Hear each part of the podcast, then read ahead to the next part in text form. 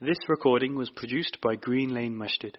For more information on the activities and services the mosque provides, please visit www.greenlanemasjid.org. بسم الله الرحمن الرحيم أن الحمد لله نحمده ونستعينه ونستغفره ونعوذ بالله من شرور أنفسنا ومن سيئات أعمالنا من يهده الله فلا مضل له ومن يضلل فلا هادي له واشهد ان لا اله الا الله وحده لا شريك له واشهد ان محمدا عبده ورسوله صلوات الله وسلامه عليه تسليما كثيرا. اما بعد come to hadith number 34 today. Tremendous hadith has to do with the heading the importance of the environment of the person who is giving dawah. Every muslim is responsible for paying attention to his environment, the environment of his children, doing the best that he can possibly do in order to safeguard from those things that will compromise their Islam and so forth and so on. So today's hadith is about the importance that the da'i, the Muslim, gives to his environment. Everyone has to look at his environment, he has to consider it, the pros and the cons of it the dangers and the benefits and so forth and so on. Verily, this is from what the Prophet was upon, sallallahu alaihi wasallam, and that's why he made hijrah from Mecca to Al Medina.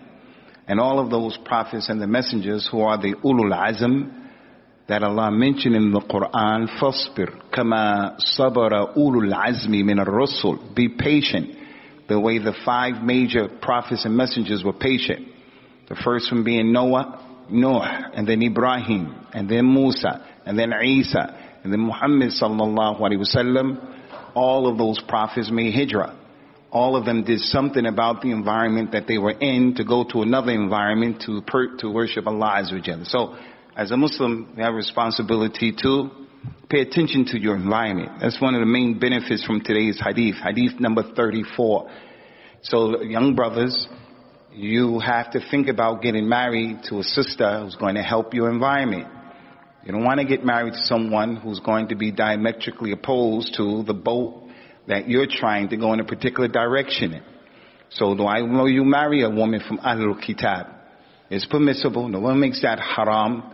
But the Muslims should try to get in the first row, on right, on the right side. The Prophet ﷺ mentioned to us in a number of hadith things that would show and indicate that he used to encourage the people to try to even be in competition with the malaika. Even with the malaika. We can never be in total absolute competition with them. But he says, sallallahu alayhi wa ala alihi wa sallam, ala tasuffuna kama tasuffu al-malaikatu inda rabbiha. Why don't you people line up for the prayer the way the angels line up for the prayer?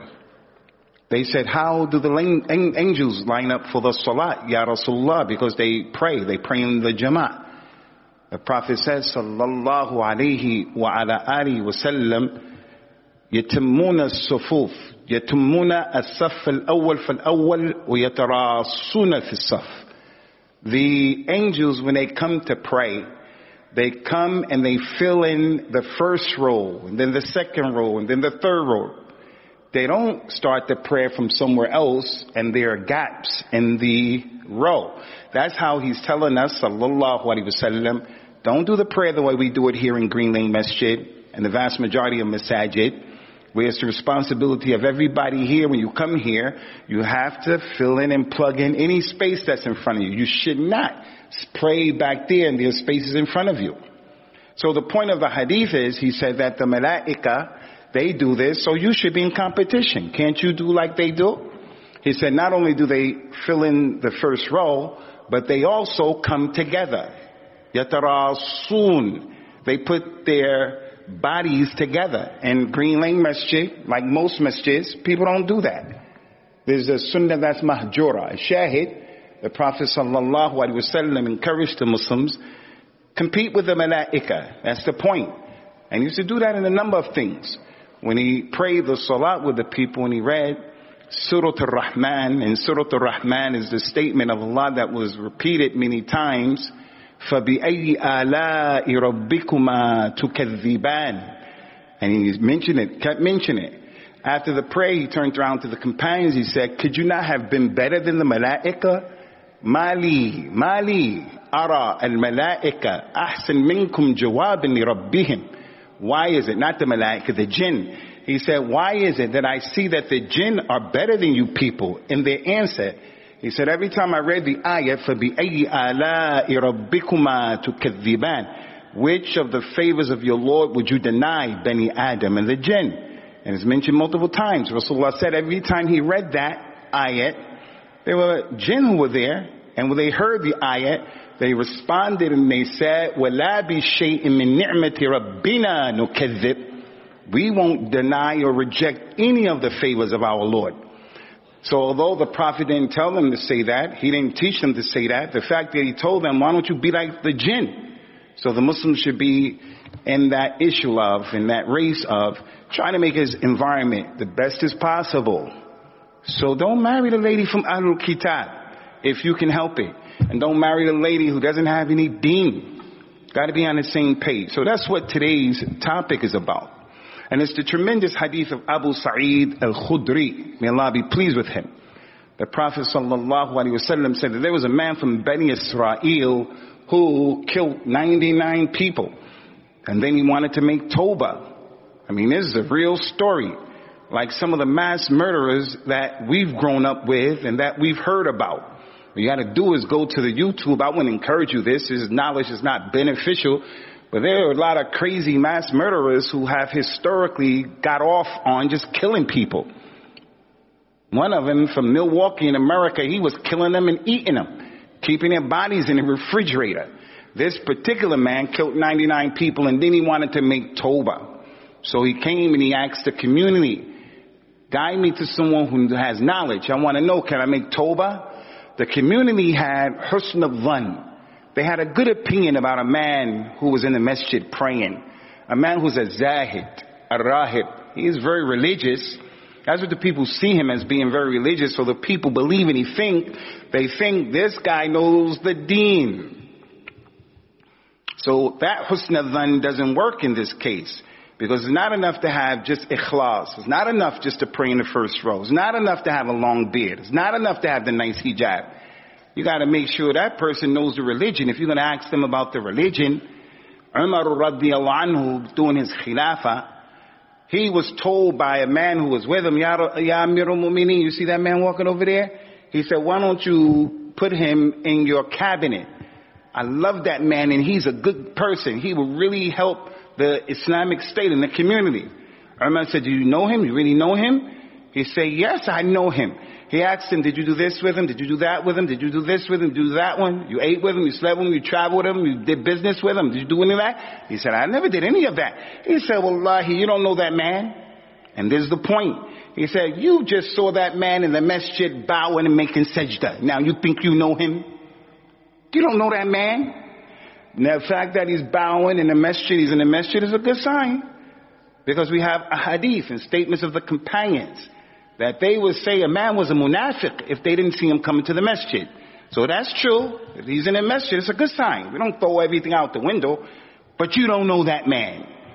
So that guy who you see in Ramadan other than Ramadan and he's crying loud, loud. He may have his ikhlas. And he comes to you and say, can you please borrow me 2,000 pounds? And you don't know that man. You say, he was crying in the masjid. Here you go. No one's going to do that. You're going to say, man, I don't know you. I'm going to give you two grand until I get to know you. Same thing as it relates to other issues of life. So this hadith is about that. That man came. He killed 99 people. He said to the community, guide me to someone. I want to make Toba. They guided him to the man who prays a lot. He shouldn't fast in Ramadan, but he's going to fast in Ramadan. He should shorten his prayer when he's traveling, but he doesn't do it. No fiqh, no, no comprehension of the deen. But he has ikhlas. So the murderer say, hey, I done killed 99 people and I want to make Toba. Can I make Toba? That man did something that the Prophet warned us of. He warned the da'i of. He warned the father of, the mother. He warned the practicing Muslim of. That man closed the door in the face of the one who is a ta'ib in Allah. He's making Toba. And a man closed the door. He was shocked. You killed 99 people. You have the nerve to ask, can you make Toba? He said, La, you can't make Toba. Why do you want to be a martyr? So the da'i, the Muslim, he has to have farasa, he has to have insight, he has to have some common sense.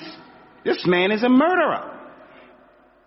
And maybe in his jacket you could see blood coming out of his pocket because he just killed some people. And you're going to give him that fatwa? No, I don't think he can make Toba, but I'm going to say, man, let me get your number. I'm going to call you back. And let me, I'm busy. Or, or you can make Toba and I get out of there and tell him you can't make Toba if that's what I believed. So he killed them and made it 100. He went back to the people and told the people, hey people, I told you, guide me to someone who knows a religion. They sent him to a scholar. When he went to the scholar, the scholar looked at the situation and said, what will come between you and your Toba? Abdullah, what will come between you and making Toba to a Tawab? What will come between you? What would be a barrier? There are some barriers, but this man has ikhlas. And he's making the situation known. He said, you can make Toba, but you just can't sit down and make Toba. Astaghfirullah wa atubu ilayh. Astaghfirullah wa atubu. That's not enough. He said, if you want to make Toba, real Toba, like Allah mentioned, Ya ayyuhalladhina amanu tubu ilallahi tawbatan nasuha. Do the Toba that's pure, the real Toba. Not the lip profession, that stuff. Do the real one. And it has conditions. In order to make Toba, you have to have ikhlas, sincerity. In order to make Toba, you gotta stop doing that thing that you were doing. Gotta say, I'm not going back to that thing that I was doing. If you want to make Toba and you usurped and took someone's haq and their rights, you have to give that thing back to them if you have the ability to do that. Some scholars say three conditions, some say four, but the point is, just don't make Toba like that. If you want to make Toba, then you have to leave this place where you are. This community that allowed you to kill 100 people, you got to leave them. Because it's a terrible community. If there's a place where someone can kill 100 of the community members, then there's a problem. They're not doing al-amr bil ma'ruf and al-nahi and al-munkar. And the Prophet told us, sallallahu alaihi wasallam, if you people don't do al-amr ma'ruf and al-nahi and al-munkar, Allah will destroy everybody. And that's what happened to Bani Israel. If you read the Quran, they were turned into pigs and monkeys. They were turned into qirada and khanazir. The tafsir of the ayat is that those people who did the evil from those times of Bani Israel, the ones who did the evil, they were the ones who were turned into pigs because they did the evil. And the ones who saw it, heard it, knew about it, and they didn't say anything. They didn't say anything about the truth. They just let it happen. Everybody put their head in the sand as if it doesn't exist. They were turned into monkeys. So in our religion, our mother came and said, Ya Rasulullah, hal nuhliku wa fina salihun. Will we and could we as a ummah, could we be destroyed and we have righteous people? We have ulama, we have awliya, we have huffaz of the Quran, we have muhaddithun, we have usuliyun, we have good, decent people in this Muslim community around the globe. People who Allah loves. Can we be destroyed? He said, yes, if you don't make an amr maruf and a nahi munkar. So you're a person who prays and people don't put their foot next to your foot and people are not putting up the plugging in the rolls and things are happening that you can see in the masjid, in the car park, inside of the masjid, without you, you have a responsibility to make an amr maruf and nahi munkar. This from the benefit of this hadith. It's just that their community was on an extreme level and that they allowed the guy to kill 100 people. So you want to make Toba? You can make Toba. Just don't sit down, twiddle your thumbs, and do lip profession.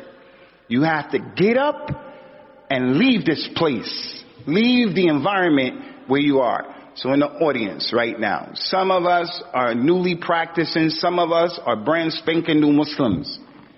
If you're trying to grow and develop in Islam, don't stay with the people who pull you back.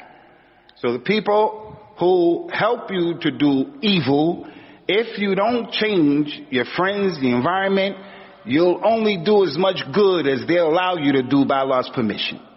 You have to cut them off. You have to cut off the people or the excess luggage. It could be your wife. It could be your husband. It could be your parents, your mother, your father. It could be the culture. The culture of ghiba, namim, and hate and all that. Now when we cut those people off, we modify how much time we're with them. We're not going to cut our mothers off and so forth and so on. So the man had a ikhlas. He came searching. And then he listened. He said, I'm going to go. I'm going to stop what I'm doing. And he went. On the way, he died. The Prophet said he died. Sallallahu alaihi wasallam. And what a ni'mah death he had because, as he said in another hadith, and this is important, إِنَّمَا الْأَعْمَالِ بالخواتيم. You will be judged by the last thing you do, Ya Abdullah. So right now, the last thing we're doing right now, we're in the masjid praying Salat al-Isha, we're listening, giving a class and so forth and so on, and we're studying our religion with wudu. If we get up and we leave here, if we die during this, we get up and we, we die, it's a good sign, inshallah. So that man, he went, he died. Allah Azza Jal He sent the angels of rahmah and the angels of azab. So we understand in our iman about the malaika, they have a lot of numbers, they created from nur, they don't disobey Allah, we don't say they are the core or untha. We don't say male, female. We don't say that. Those malaika got wings, two, three, so many, six hundred. And from them, there are the malaika of an-nar and azab, like Malik. He's an angel of punishment. Whereas those who are in the, oh, in the Jannah, uh, some people in the audience, they have the name Ridwan. They say that Ridwan is the name of the angel who's in charge of the Jannah. That's not authentic. It's not authentic. What he's called in the authentic hadith is the Khazin of Al-Jannah. He's called the Khazin, the guard, the one who's responsible for the Jannah. Rasulullah will come and knock on the door. He said, and the Khazin of the Jannah will say, who is that? Rasulullah said, it's me, Muhammad. He said, I've been waiting for you. I've been told not to open up the door for anyone before you.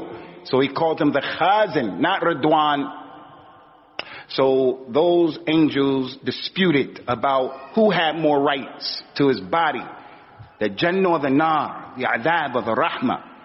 Those angels of Azab, this is important in our deen. They said, we have more right to his body and his soul because he killed a hundred people. And murder is big in our religion. Listen, listen. I mean, we may sit here and we listen to the story and it's just a story, but you gotta think further and beyond that. Rasulullah is a sadiq al-masduq. He's not telling us a story. This is real business. So if the man killed 100 people, he left 100 women as, what do you call them again? Armala. Widows. He left 100 families with orphans. Mothers and fathers who missed their sons. And the hadith didn't say did he only kill men. Maybe he killed some women. Who knows? He killed an abid. So if you kill someone who's praying all the time, you can imagine how you feel about other people. So just imagine the fitna of that man. The fitna in society that he was responsible for. So those malaik of punishment said, we have more right. He didn't do any good and he killed 100 people. And that's the haq. The other Malaika said, no, we have more rights. Because after he did that, he turned to Allah with Toba. And he was making a trip, his niyyah. He didn't complete the trip. Not only did he not complete the trip, but he fell halfway in the tariq, in tasafat tariq. He got halfway and he died right there. This is one of the hadith that the scholars of Islam use to show that the angels are better than human beings, but we won't get into that right now. The man fell halfway. Allah told the earth to move towards Allah sent a, another a man, Allah sent someone to judge between the malaika. While they were arguing, they were having this discussion. And we mentioned last week, Musa argued with Harun. Musa argued with Adam. Rasulullah sallallahu alaihi wasallam had misunderstandings with his wife. Fatima and Ali had misunderstandings. Abu Bakr and Umar had misunderstandings. There's a hadith that said that the malaika ikhtasamu, they argue between themselves about other things, not arguing with negativity, but they got a side and they have a side. So in this case, they had ikhtisam, ikhtasama, they were varied positions. Allah sent a judge between them who said, judge the distance and measure the distance from where he was going, coming from to where he was going, whichever side is shorter, then that's who gets him. And this is important, mother and father. If you're ever a judge, sometimes it's not easy to get to the truth. And sometimes it is. Sometimes the ruling is you gotta give some to get some. In the religion of Islam, you have two situations. Try to work with both of them instead of getting rid of one. Try to work with them. So sometimes when you give rulers and judgments, these are some of the most beneficial rulers and judgments. Those people who can look at it and say, yes, let me do justice to everybody. It doesn't always have to be black and white. So do that thing and let's see what happens.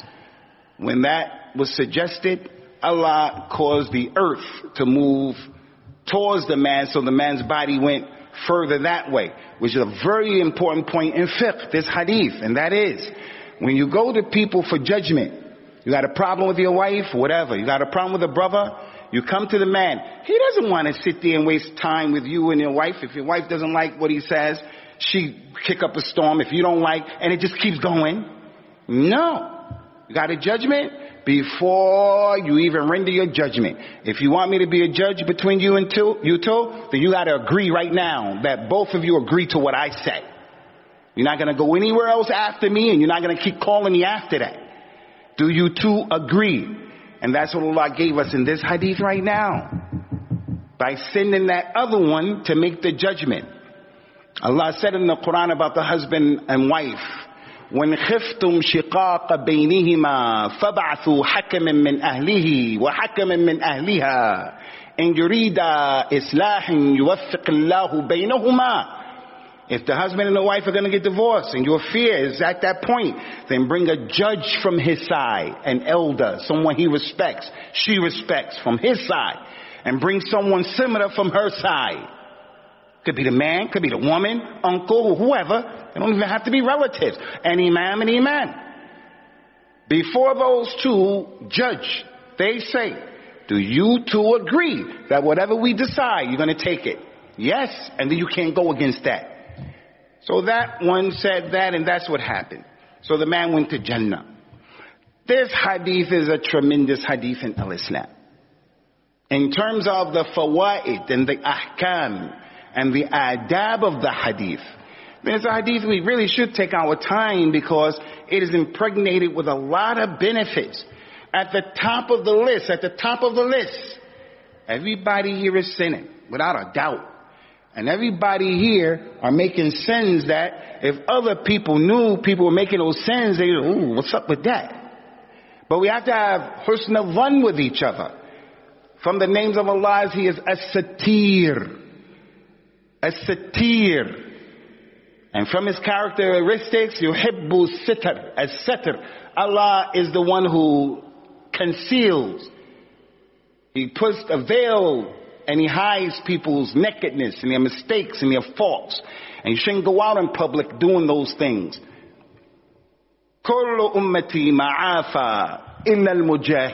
All of my ummah will be forgiven for their sins, except those who broadcast. Who are those who broadcast Ya Rasulullah? He said they're the people who, they make mistakes and they make sins under the curtain and the veil of night. People don't know obscurity. They don't know that he did this, he did that. But then they come out and they start broadcasting, hey, I did this and I did that and I did this and I did that. And he starts sharing that with people. Because when that happens in society, those kind of things and revelations, the hearts of the people, as the ayah said, bel rana ala qulubihim. your heart becomes dark and dark and dark and dark. You can't distinguish between right and wrong. So if we start broadcasting, we did this, we did that, and this and did that. So the TikTok culture with our girls, our boys, doing, doing stuff. That stuff kills al-iman and ghira, jealousy. So the one who does that won't be forgiven. He's the one, he did a sin, mistake, Allah covered him, he came out and he broadcast it. This hadith, Ikhwani, shows everybody here, Allah will forgive and can forgive every sin. One of the biggest sins in Islam is murder.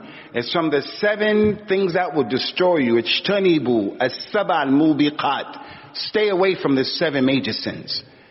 And one of them he mentions sallallahu alayhi wa sallam قتل النفس التي حرم الله حرمها الله إلا بالحق killing a soul that doesn't deserve to be killed. That could be crashing in a car. That could be you're an electrician. You built the house, the building. You didn't do your job like in the Muslim world. The building will fall down on you in certain African countries where we come from because they cut corners. You just grease the dude's hand who's going, who's supposed to come and check. Did you do everything right? Did you stick to the code? Just pay him off. And the building falls. Something was faulty. You sold someone a car. A Man sold them a car and the wheel is loose. Something is wrong. You'll be responsible for that. So the Nabi sallallahu alayhi wasallam told us, stay away from it. Listen, ikhwani. Shirk is a major sin. Some of the scholars like Ibn Hazm said, I don't know any sin greater than the salat coming in and going out and a person doesn't pray. He believed that was the biggest sin. Some said it was magic and some said murder. Some said according to the tartib of this hadith, stay away from the seven major sins. Murder is up there. If it's not second, it's way up there. Allah said about murder and as it relates to killing a believer, وَمَا كَانَ لِمُؤْمِنٍ أَن يَقْتُلَ مُؤْمِنًا إِلَّا خَطَأً it's not okay for a believer to kill another believer except by mistake. He didn't mean to do it. But if he kills him intentionally, oh boy. If you kill him by mistake, then you free a slave. You fast two months. You do things for expiation. You give them blood money because it was a mistake. But if you kill someone, any soul, any soul, it's a major sin. But the believing soul is even worse. It's even worse. Allah mentioned about murder in Surah An-Nisa. ومن يقتل مؤمنا متعمدا فجزاؤه جهنم خالد فيها وغضب الله عليه ولعنه وعد له عذاب عظيما anyone who intentionally kills a Muslim Allah Azza wa Jal will put him in the hellfire forever. Allah will be angry with him. Allah will curse him. Allah will prepare for him a grievous punishment. Five punishments for one sin that's been mentioned. It's a big thing. Big. And we look right now, the blood of the Muslim in the Muslim world is cheap. The blood of the Muslim right here in the streets of Coventry, the streets of Birmingham, cheap. Liverpool, Muslim kids are killing other people over nonsense. Whereas we're supposed to look at this issue like the way we look at shirk. Man, that's big. I'm not doing no shirk. The way we look at zina, you have to look at murder like that. The way you look at those major crimes, you have to look at murders way up there. There are some ahadith that would suggest like this ayat. He will be in the hellfire forever, Allah said. But will he be in the hellfire forever? If someone murdered someone and he didn't make it halal, he won't be in the hellfire forever. That's the zajr. That's to show you how serious it is. And there's a hadith that the Prophet mentioned, sallallahu alaihi wasallam, la yazalu al-mar' min amrihi or min. A man will always have an opportunity in his religion, you know, to go to Jannah, as long as he didn't shed blood, that's haram. So you can understand if you shed blood that's haram, you're not going to Jannah.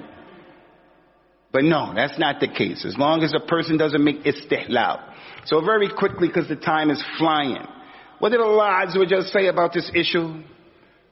There is nobody here that has killed 100 people. And Allah forgave this man who killed 100. So as you sit there, Don't listen to these hardcore people who tell you close the door in your face. Rasulullah said, sallallahu alayhi wa sallam, and قال هلك الناس فهو أهلكهم أهلك from ihlak. And another way is huwa ahlakuhum ismu tafdil. If anybody says the people are no good, the people are destroyed, that's his opinion. He looks at all the fitna and the drama in the community, in the dunya. Yeah, he's just real dark and dirty. He doesn't like it. He said, man, I ain't giving no doubt. The people are innovation. They're making shit. Look at all the new, the, the new, the ma'asi. I'm not giving any doubt. The people are no good. Prophet Muhammad said, anybody who has that opinion, then you're the one who destroyed them. Or you're more destroyed than they are. Don't you know that Allah is Al-Ghafur Rahim and Allah is Al-Tawwab and Al-Halim and Al-Latif? Don't you know that wa Jal forgave a man who killed 100 people, the lady? She doesn't wear hijab. And she had a baby out of wedlock. And she's your relative. And what she did is, aib, no doubt about that. But we're gonna do, uh, we're gonna do, uh, what you call that murder? What you call that murder again? Honor murder? She made Toba. She in the UK. She's in the UK. She made Toba from what she used to do. Clubbing, drinking. She used to be drunk in the streets. People knew her. And she made Toba. And we don't want to let in our house for the Eid and other. No, what are you talking about? She may be better than everybody in the house. She may be. And that's what Umar used to say.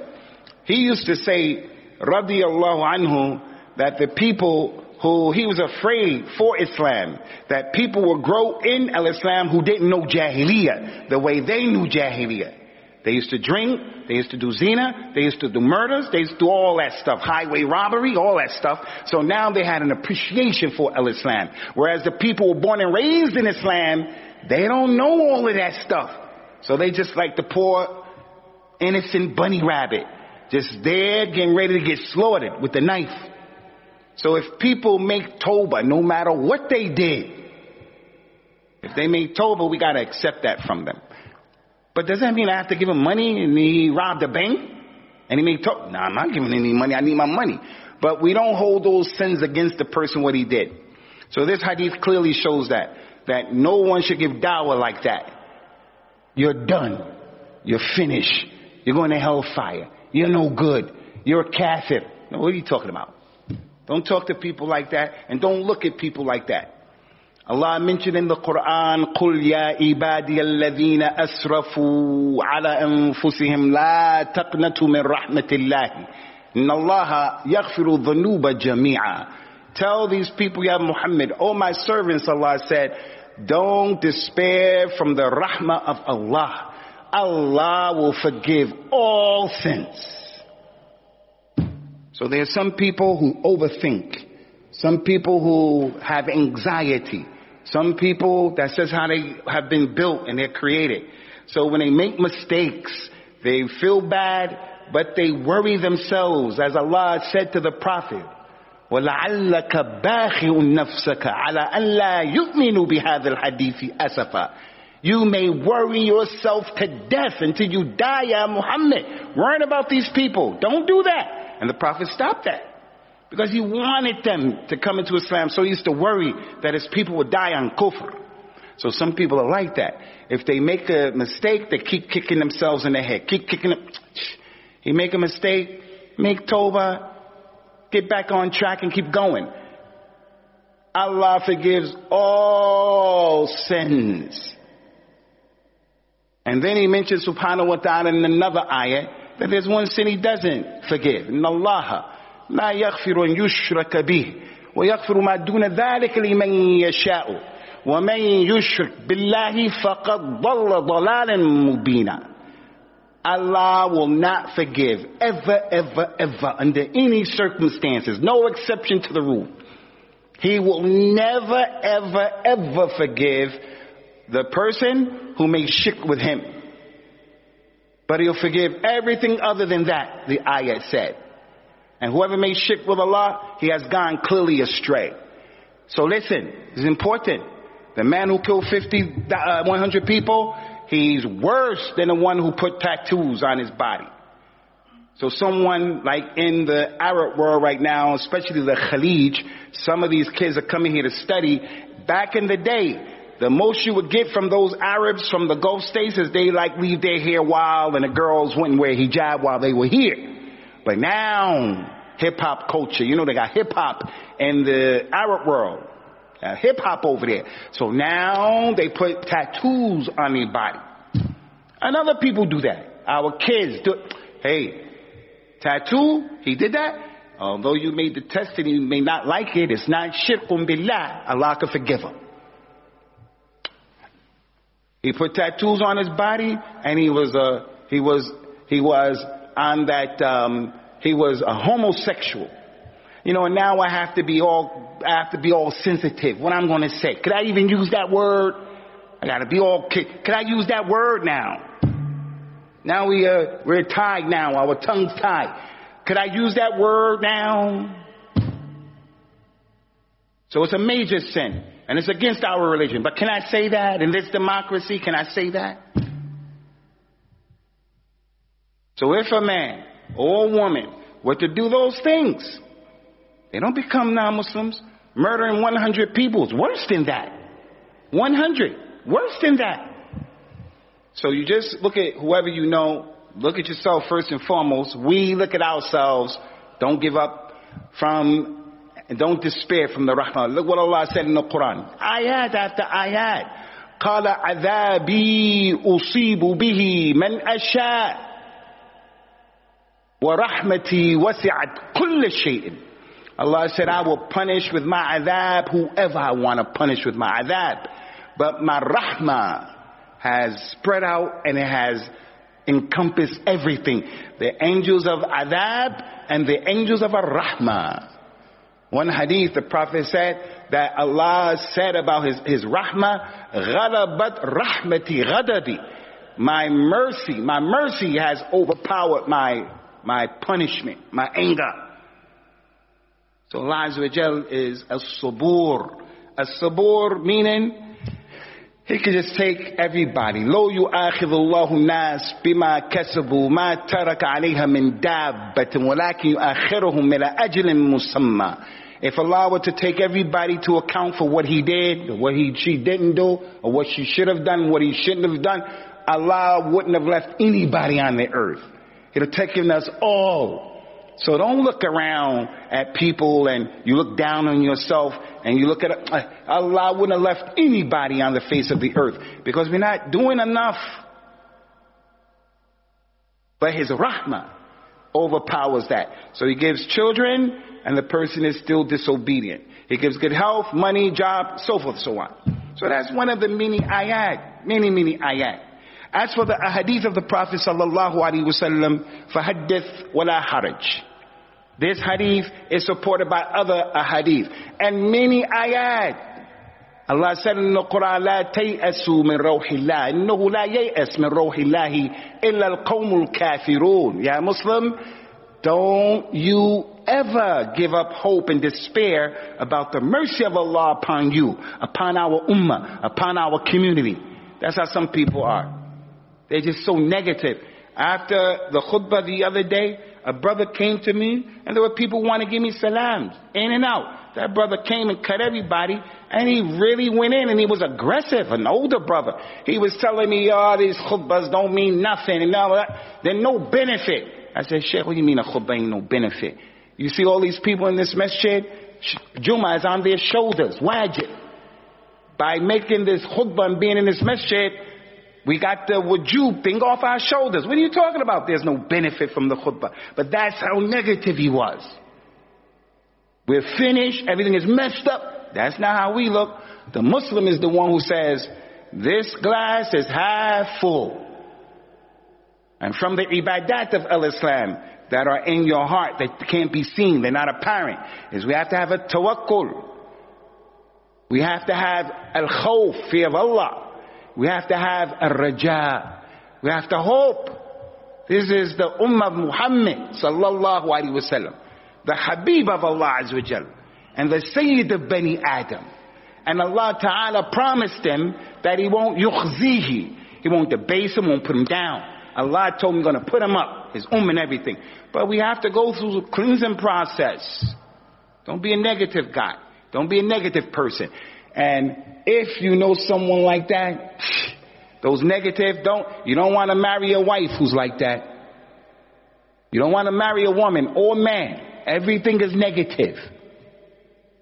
Everything. We just got married. Let's keep our marriage. We're going to go to the park, have a picnic. I ain't going out there. Too many squirrels out there.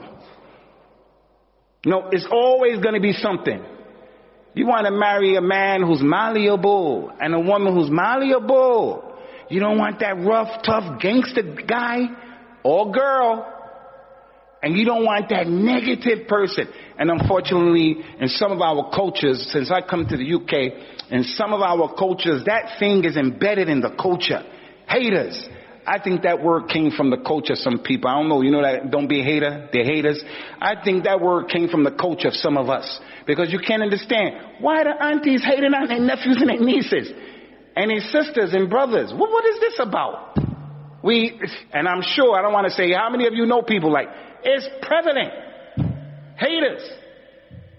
So the Muslim is positive.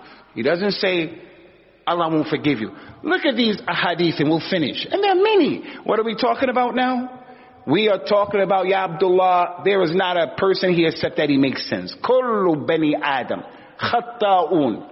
وخير خطائين التوابون Some scholars, for your information, said that hadith is da'if for the students of knowledge.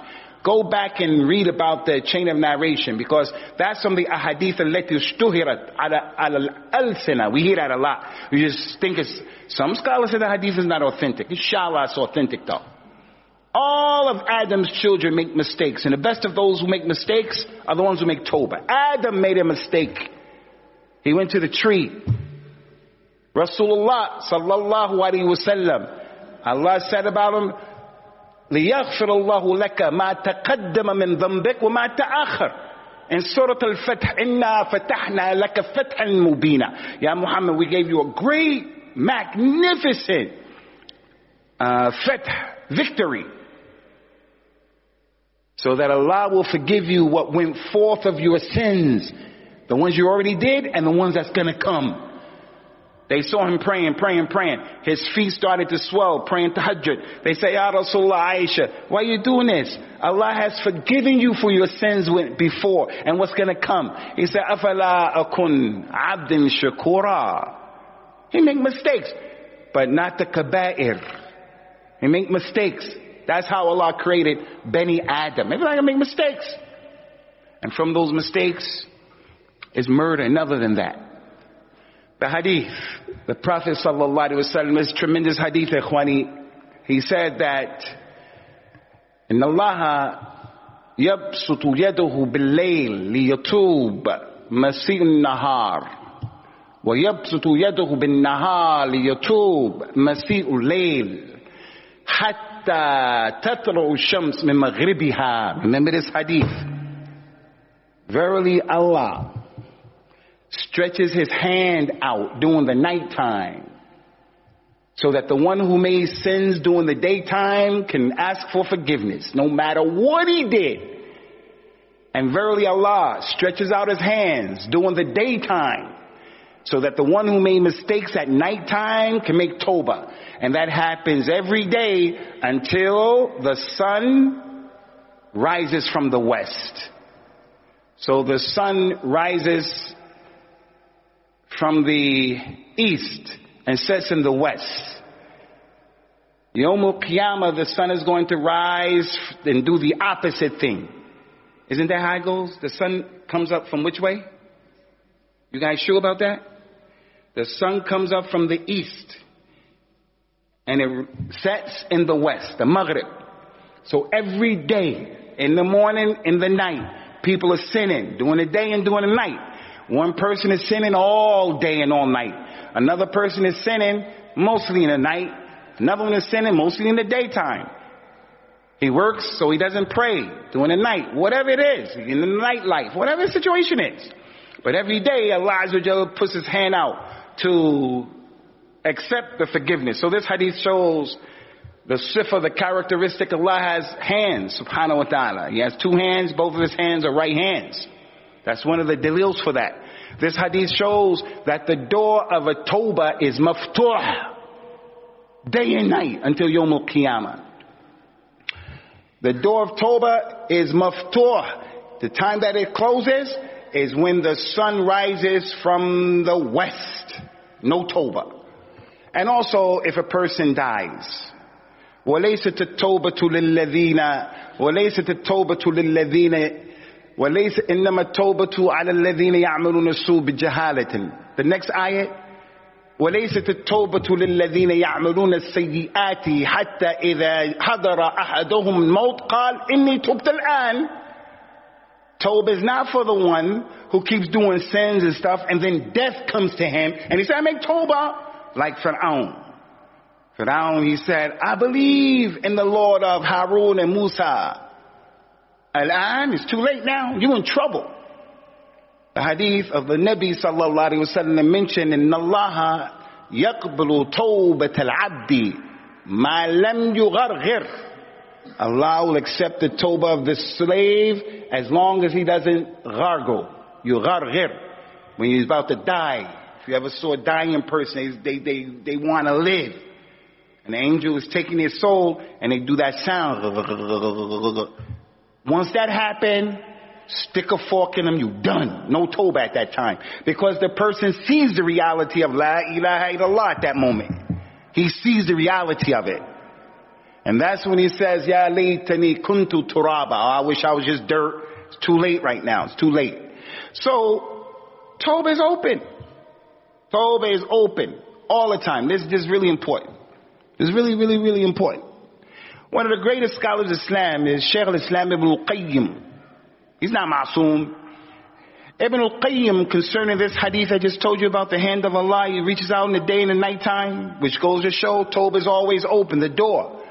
Don't wait until you make Umrah for Toba. Don't wait until you make Hajj for Toba. The young man said, okay, I wait until I get married and then I start praying. What are you talking about? I wait until I get married. I start wearing hijab when my husband tell me to wear hijab. I'm gonna make peace in Ramadan. On the 27th night of Ramadan, I'm gonna make Toba then. La ya you got it, you got it wrong. It's not like that. Allah commanded, وَسَارِعُوا إِلَى مَغْفِرَةٍ مِّن رَبِّكُمْ وَجَنَّةٍ عَرْضُهَا السَّمَاوَاتُ وَالْأَرْضُ وَعِدَّةٍ لِلْمُتَّقِينَ Hurry up and make tawbah. Hurry up, hurry up. And hurry up and go seek that Jannah whose width is like the heavens and the earth. It's been prepared for those who have taqwa. Badiru bil a'mal. Fitnan ka muslim. Hurry up and do the good deeds because the fitna is going to come like a dark night. We can't see barely out that door. That's what it means. The fitna is out there. It's light in here, but it's so much stuff chiseling out of our deen. This is just an example. There's no one here. Can you imagine come to the Haram Masjid and in his house, his wife is calling somebody else. He's in his masjid trying to do the right thing and his children. He don't want to leave his children home because the child is home doing the wild, some wild. Fit in. So the hadith said, hurry up and do the fit in. He said, تعجلوا بالحج قبل أن يرفع هذا البيت. Hurry up and make hajj before this house is raised up. Two years we were not allowed to make hajj. Two years. Nobody thought something like that would happen. Well, that Kaaba is going to be destroyed one day. So hurry up and do the good deeds. Toba is from the best deeds. We have to do the best deeds. All of us. ASAP. Ibn al-Qayyim, get this. You gotta get this. He said this hadith of Allah stretches his hand out in the night and the day. He said this hadith shows something many people sleep on. And that is, it's one of those hadith that show the importance of making al-mubadara and hurry up and making tawbah. Hurry up. And that if you don't hurry up and make tawbah from the mistake, then your ta'khir, your delay in the tawbah is a sin on top of the other sin. So let's just go and let's just say someone stole something today. He stole it today. Well, Allah puts his hand out. He should make Toba immediately. Before today, this is the night time. Allah stole today, forgive me. So he did it quickly. But if he doesn't and he procrastinates, he leaves that sin, another sin, another sin, no Toba, another one, another. Every day Allah is putting his hand out, giving him an opportunity. But he's delaying, he's delaying. Now when he makes Toba, he makes Toba for the mistake. But he has to make Tawbah for the other sin of delaying your Tawbah. So you just don't make Tawbah and say, ah, Allah forgive me for this, this, this, that. You have to, we, we have to make Tawbah to Allah for the tasweef, for the procrastination, because it's a sin. We're supposed to do it right away. Don't wait for a week. You did that mistake today? Well, hurry up and make Tawbah before the nighttime or when the nighttime. Don't let five, six, seven weeks and months go by. Don't do that. And that's why it's important, ikhwani, that we learn those dua from the Jawami al-Kalim. Those ayat and take the, uh, the dua of the ayat because they don't leave anything out. رَبَّنَا لَا تُعَخِذْنَا إِن نَسِينَا أَوْ أَخْطَأْنَا You make that dua. Don't hold me responsible if I forget or if I make a mistake. The Sayyid al-Istighfar. Gotta memorize that. Because in the words, all the bases are covered concerning the Tawbah. All I, I, I, acknowledge that, you know, I made mistakes. And I'm asking you to forgive me all my mistakes. And that's why some of his dua used to be, Oh Allah, forgive me for my sins, diqquha julluha. Forgive me for the big mistakes I made and the little ones. The ones I remember, the ones I don't remember. The ones I did in public, the ones I didn't do in public. So from these hadith and the Amini as well is the other hadith, the Qudsi. Those of you who have the 40 hadith of Imam al-Nawawi, he put it in that book. The Prophet sallallahu alaihi wasallam said that Allah Azza wa said, يا ابن آدم لو أنك دعوتني ورجوتني غفرت لك على ما كان منك ولا أبالي O son of Adam if you make dua to me and you have raja you hope you hope that thing you have with the jinn gets sorted out that thing that you have with the magic gets sorted out you're not married you are married you got problems you need a job Raja, I hope. Allah is going to help me out. Allah is going to protect us. Nobody can hold, nobody can hurt you if Allah didn't want it. And if Allah decrees something, now no one should open up a door of drama, no reason. Nobody, hey, if they said to you, I want to ask you guys this question. Somebody said to you, everybody here, change your name from the beautiful Islamic names that you have and change your, your name to someone where you could just go under the radar and nobody know you're a Muslim. Would you guys do that? We're not going to do that. Change my name. Where, where does it stop? Next thing you're going to come and ask me to change how I look, cut off my beard, those are, and then you're going to ask me bleach my skin. No, I'm not bleaching my skin. I'm not changing my name. I don't want to throw myself in harm's way. But if it comes that way, it's from the qadr of Allah. It couldn't miss me. And couldn't miss us. So he said, if you make dua to me and you have hope, then I will forgive you for whatever you did, wala ubali, and I don't care what you did. Allah said. And then he said in the second part of the hadith, Tabaraka wa ta'ala, O son of Adam, لو بلغت ذنوبك عنان السماء ثم استغفرتني غفرت لك ولا أبالي O son of Adam, if you did all of the sins, and your sins reached all the way up to the sky, and you ask forgiveness for me, I'll forgive you, Allah said. All of the sins kill a million people.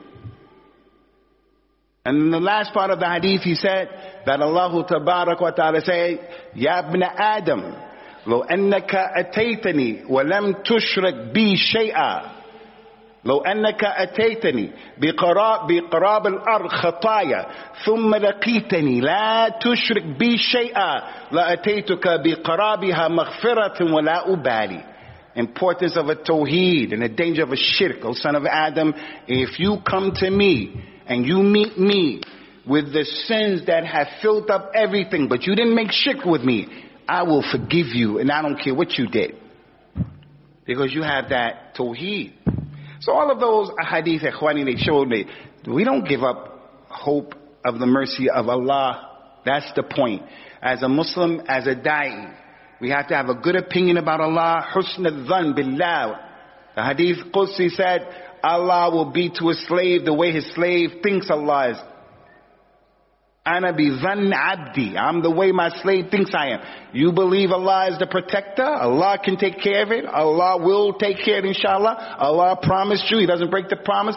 You're weak. You're in need. Allah deals with people like that, ikhwani. So those are just a few of the many adillah that go to show the bab of At-Tawbah is open. And I have to say this. I mean a lot of Lallahu afrahu bitawbati abdihi min ahadikum. Allah is more happy than one of you. Allah becomes farhan, more happy. From his characteristics, he gets happy in a way that befits his majesty. He said, if one of you were on your, your camel or your horse in the middle of the desert and then you fell off or whatever and he ran away in the middle of the desert, middle of that wide space of desert, or in the middle of the ocean, Hadith said the desert, and then somehow your camel came back to you out of nowhere. If that would have happened, it's party time. Cause you thought you were dead. I mean, we can't even imagine that. The people who can appreciate this are people who've been stranded. Like our brothers and sisters in Pakistan a few weeks ago, that snow that fell on them and they were stranded and they died. Rahmatullah alayhim. When they were in that condition and each hour was passing and they started freezing and their bodies started to, you know, what happens when you're cold, they would have loved for a helicopter just to come over. Or a big truck to come rescue us. You know how happy you are at that moment? Prophet Muhammad said one man, this happened to him in the desert. He was in the desert, his animal ran off. He just went under the tree to die. Like that snow. Those people died after some time. When I saw pictures of it and they opened up the door, one of the kids didn't even have socks on. I, it was surreal. I was like, why they didn't have socks on? They said that they were in the cars and it was the, the fumes that killed them. May Allah put them all in Jannah. Put them all in Jannah and help their families. If someone came out of nowhere after that snowstorm and helped them, you know how happy that person is going to be? Rasulullah said, Allah is more happier than that. More happy when the slave makes Toba. When the slave makes Toba. So all of those ahadith, they clearly show, they clearly indicate Allah is forgiving. So therefore, we cannot be those people who close the door. In concluding, I want to say this, a Salafiyah a Salafiyya is, as I told you so many times, Ikhwani, the Kitab and the Sunnah according to the understanding of the companions. Without any Hizbiyah and without this thing about hating Muslims and things like that. No. Just, even if you could put that word aside, if it was possible, let's put it aside because it make people misunderstand.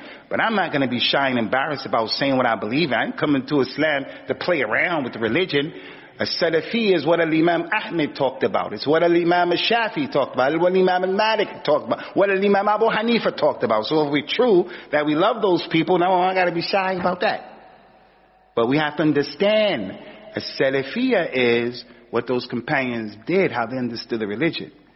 And they were not people who were rough and tough, closing the door of Rahmah in front of the community. You're deviant. You're a deviant. You're a deviant. Don't listen to them. You're a deviant. Man, we're not trying to hear that kind of dawah. We want to hear dawah that I got a chance to go to Jannah. I'm not asking you to bend the rules, but make me feel that when I became a Muslim, it was for a good reason. Don't make me feel like whenever I see a Muslim, I never saw him in my life, and because I don't know him, he doesn't look what I think he should look. like, and I don't like. I don't. I leave me, miss me with that dawah. That's not our religion. Our religion is hikmah, putting things in the right place. It's the Bedouin man urinating in the masjid in front of everybody and the Prophet having gentle behavior with him. And we dealt with that hadith. I'm that Bedouin. You're the Bedouin. That young boy who wanted to get married. And he said, Ya Rasul, give me permission to make zina because he was sincere. Prophet Muhammad said, no, no, no, no, I'm not going to give you permission for that. But the people didn't like what he did. But Prophet Muhammad made dua for him. And he said, Allah took that thing away from me. That man broke his fast in the month of Ramadan by having relationships with his wife during the daytime. During the daytime. And that man wound up taking the dates away. I don't have time to go through that hadith. The hadith. He made the mistake of breaking his fast. Rasulullah gave him the sadaqah of dates instead of him having to give them to people. It was for his own self. Were there times when the Nabi was shadid and strong and qawi? Yeah. But the asl is take it easy with the people. Take it easy with the people, ya akhi. Take it easy with the people. All right, we're going to stop here, inshallah. If you guys have any questions, five minutes. We'll just do questions for five minutes. بإذن That can عندكم شيء. Any questions, Ikhwani?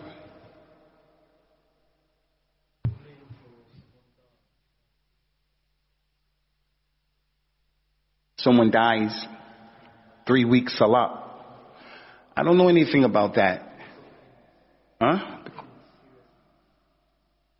He got ill and then he died. And what's the three what weeks about what? She couldn't pray because of the sickness. Allah doesn't burden people beyond their scope. That's a principle in our religion. Allah doesn't burden anyone beyond his scope. Just remember that as we embark upon the month of Ramadan, our elders, 70, 80 year old relatives, people who are sick, they don't have to fast at all because Allah doesn't make things difficult for them in the religion. So if this happened to this person, لا يكلف الله نفسا إلا وسعها. The Prophet stopped going to the masjid, leading the people in the prayer when he got sick.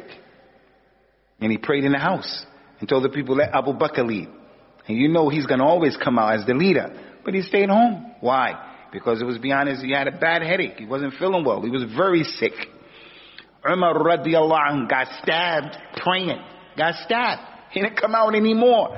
Wasn't praying anymore. They were trying to save his life by Allah's permission. They kept trying. They keep him awake. They gave him the milk. It came out of his intestines, his stomach. They said he's gonna he's gonna die. No one expect him to get up and go pray. Can't pray in that condition. So a Muslim who's in that gaybuba, the, in the ICU, I forgot what they call it here. What they call it here? ICU, intensive care unit, where we come from. What is it here? ICU. So we pray to Allah to make it easy for our brothers and sisters.